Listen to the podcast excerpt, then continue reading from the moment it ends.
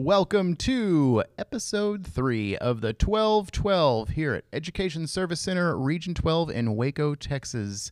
On the 1212, we will attempt to give you 12 minutes of ideas, tips, tricks, and teaching strategies. It may be brief, but we'll make sure that it's substantial.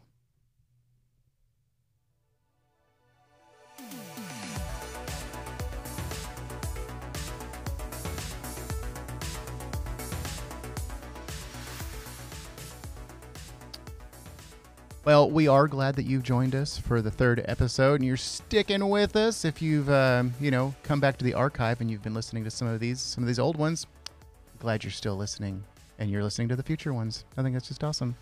Um, so uh, here at the table today, um, myself, Josh Essery, and across from me is the wonderful Lisa Cisneros. Hello, my friends. How are you? I was waiting for an answer. They didn't say anything. Nobody said anything. I'm sorry. They're They- quiet today. They don't. And then we'll hand it off over to my left to the Andy McNair. Hey guys, excited to chat today. So um, we're going to go ahead and just jump right into a question or a thought that Andy has been ruminating on. Yeah, so I, I know the team is probably tired of me talking about this all the time, but um, we're actually doing a thing on the podcast, uh, Back to the Future, right? We're going to be talking about this idea of, of what are some tools that have been around for a long time, um, but that can be, I think, we can think about them differently and we can innovate around them to do it in a way that'll be meaningful for today's learners. And so for me, one of those things is Jigsaw. Um, I don't know if you've heard of Jigsaw, you probably have. And we're going to talk today about some misconceptions of Jigsaw. How it can be implemented well, and we may even talk about some technology tools that you can use to make Jigsaw meaningful in your classroom. But I love the idea of, of this strategy for a lot of different reasons. I think as we kind of talk about things that we can do in our classroom, as we have this conversation, I think you're going to hear lots of like, oh, I never realized Jigsaw worked on that skill, or I never realized that Jigsaw would give my learners an opportunity to make that connection. So I'm excited to have this conversation because I am obsessed with Jigsaw right now. I typically do a Jigsaw in all of my learning experiences with educators and just can't say enough about it. So what do you guys think? What are some what are some things that come to mind when I say Jigsaw? Well, um, I mean, definitely what we were talking, what you talked about with like Back to the Future, or it's kind of you know back in the past. The first thing I think of is, is that's just that's old. Like people have been doing that forever, which is interesting because I'll have conversations with teachers right now, and I'll say, "Who's heard of Jigsaw?" And it is surprising the amount of people that don't know what Jigsaw is, and I feel like it's it's like a fossilized you know teaching strategy. It was used for a long time and then it got it's laid down long enough to get covered by dirt and years and millennia of pressure and now it's it's all forgotten and it's just andy's earphone fell out and i just feel like we need to, to, to address Make a that comment about that. yes Tend to be the one. Okay. but um, it, it feel like it's a forgotten one. But just because it's old doesn't mean that it needs to be forgotten or not used. And when I think when we started talking about Jigsaw again, um, what is about? It's been about a year and a half, maybe two years that we've kind of reinvigorated this idea of Jigsaw or this or using Jigsaw. And I remember, fr I remember it from when I was in high school. That's when I remember Jigsaw because I specifically remember thinking it was the dumbest thing ever. and the reason I thought it was the dumbest thing ever was because what we're about to jump into is poor implementation of an effective teaching strategy. Yes.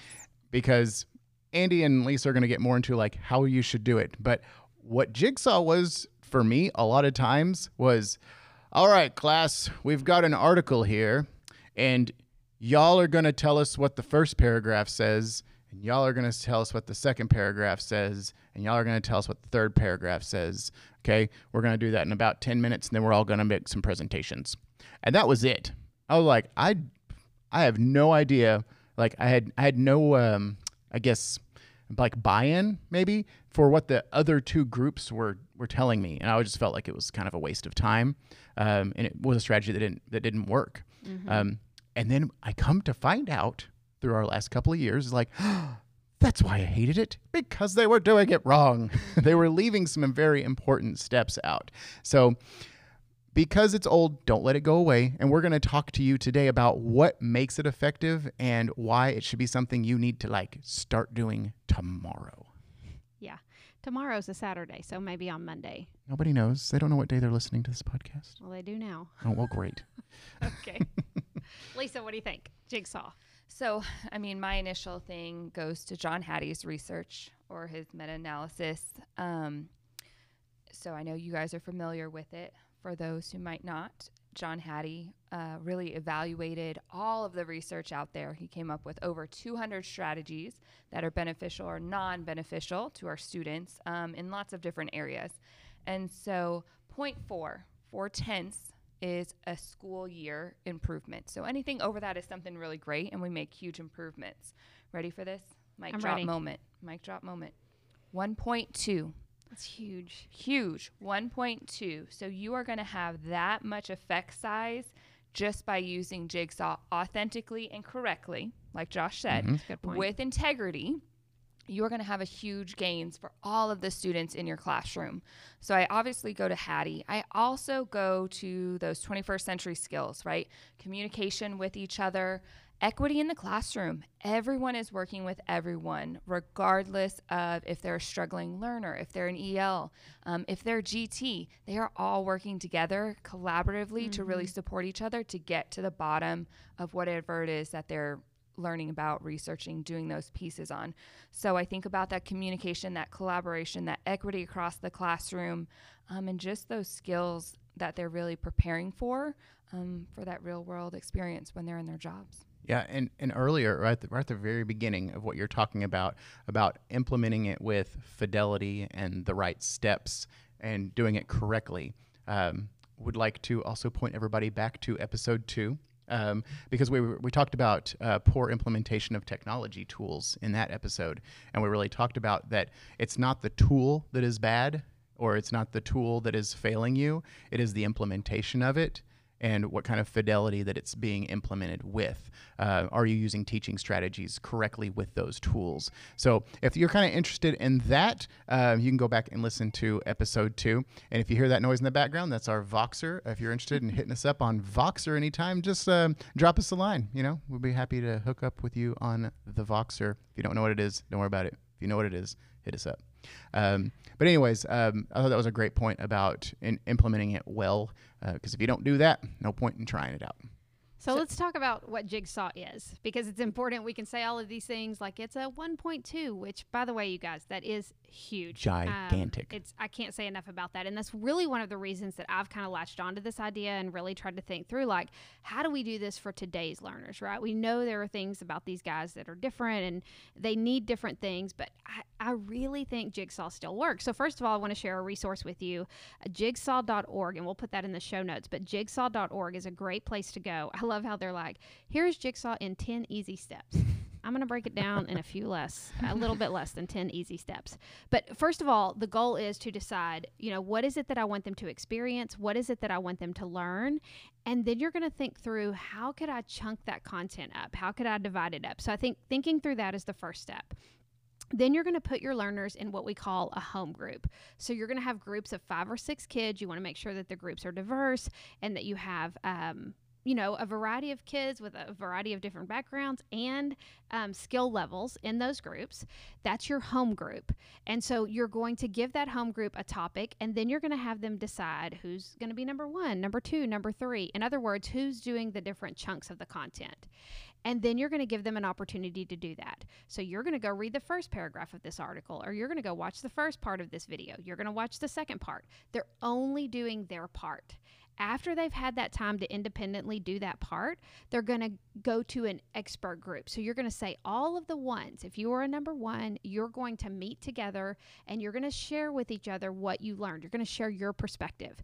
This is my favorite part of Jigsaw because even if a learner is struggling, they get to hear somebody else's perspective. And even if they read it and were like, I have no idea what I just read, they get to hear it. And so it really gives everybody an opportunity to play, right? You're putting everybody in the game. And so putting them in that expert group, and then after you've given them time to have that conversation, then you're going to bring them back to their home group and they're going to teach each other. We know protege is which is huge. We know it has a big impact on learning. So they're going to come back together and they're going to say, "Hey, here was the part that I learned." That gives everybody responsibility. It puts everybody in a place where they are responsible for giving their group, which I think builds classroom culture. And so at the end of that learning experience, everybody has an has had an opportunity to learn independently, to share with a group, and then to also come back and teach whatever it is that they've learned. And so it really, regardless of what type of learner they are or how they learn, it gives everybody an opportunity to do that. And even doing it with teachers, um, it changes the energy of the room. Um, just the movement that's involved with Jigsaw, I just think it's huge. I can't say enough about it. Did that make sense to you guys, kind of breaking down the steps? Yeah. Um, one of my favorite things about Jigsaw that people don't implement um, frequently is the when you do the debriefing, when all the experts come back and explain to the home group what what what they learned from their expert group, is at that point that the home group is keeping them accountable for the information and there is a questioning period. And so if there's any gaps in the information, it's the responsibility of the home group to say, "Oh, tell me more about this. I would like to know more about that." And if they don't know it, then everybody goes back to their expert groups. Mm-hmm. They clarify, and not only was that one clarification from, let's say, home group A, like they have their answer now. All the other home groups have that answer too, and they didn't even ask for it just because that questioning period happened. Um, and allowing that rotation to happen more than once is incredibly valuable and just like increases um, increases that engagement. Mm-hmm. I think a good thing to point out, and we'll add this to the show notes as well, is Douglas Fisher does a lot of research on Jigsaw as well. And he, he has three different approaches to it. So, again, if this doesn't work perfectly with the way Andy kind of described it, there's two other ways that you can do it in your classroom, depending on the content, uh, the amount of kiddos, anything that you might have. So, there's lots of options as to how to execute a jigsaw, but no matter how you do it, great, great growth for our kiddos. Yeah. yeah.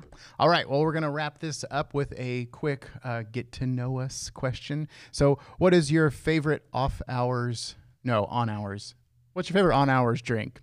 Like from nine to five. What's your favorite nine to five drink? I'm just gonna go. I'm gonna go Lacroix or Lacroix, Lacroix, Lacroix. I don't know what you say, but I'm gonna go with that one. Any any any flavor. I, am pretty much oh. actually coconut. Hate the coconuts. Like no, no, no, I'm not gonna do that flavor. Most of the fruit ones, I'm good. Uh, this is super easy for me. Uh, Dr. Pepper, always Dr. Pepper. And I clearly battle with Andy, and mine is very easy and always Coke Zero. So you know, if you, guys, if you, guys, could see our recording table right now, we actually have a Dr Pepper and a Coke Zero stare down going on. They're yes. sitting right no, across no from LaCroix. each other. I had a cup of tea. No, Andy's no, lost because she pulled the wrapper off. So Coke Zero was the champion. Well, thanks again for joining us for the 1212. You can find all the stuff we talked about in our show notes at www.esc12.net slash dig in. That is slash D I G I N. Thanks again for listening, and we hope that you catch us on the next one.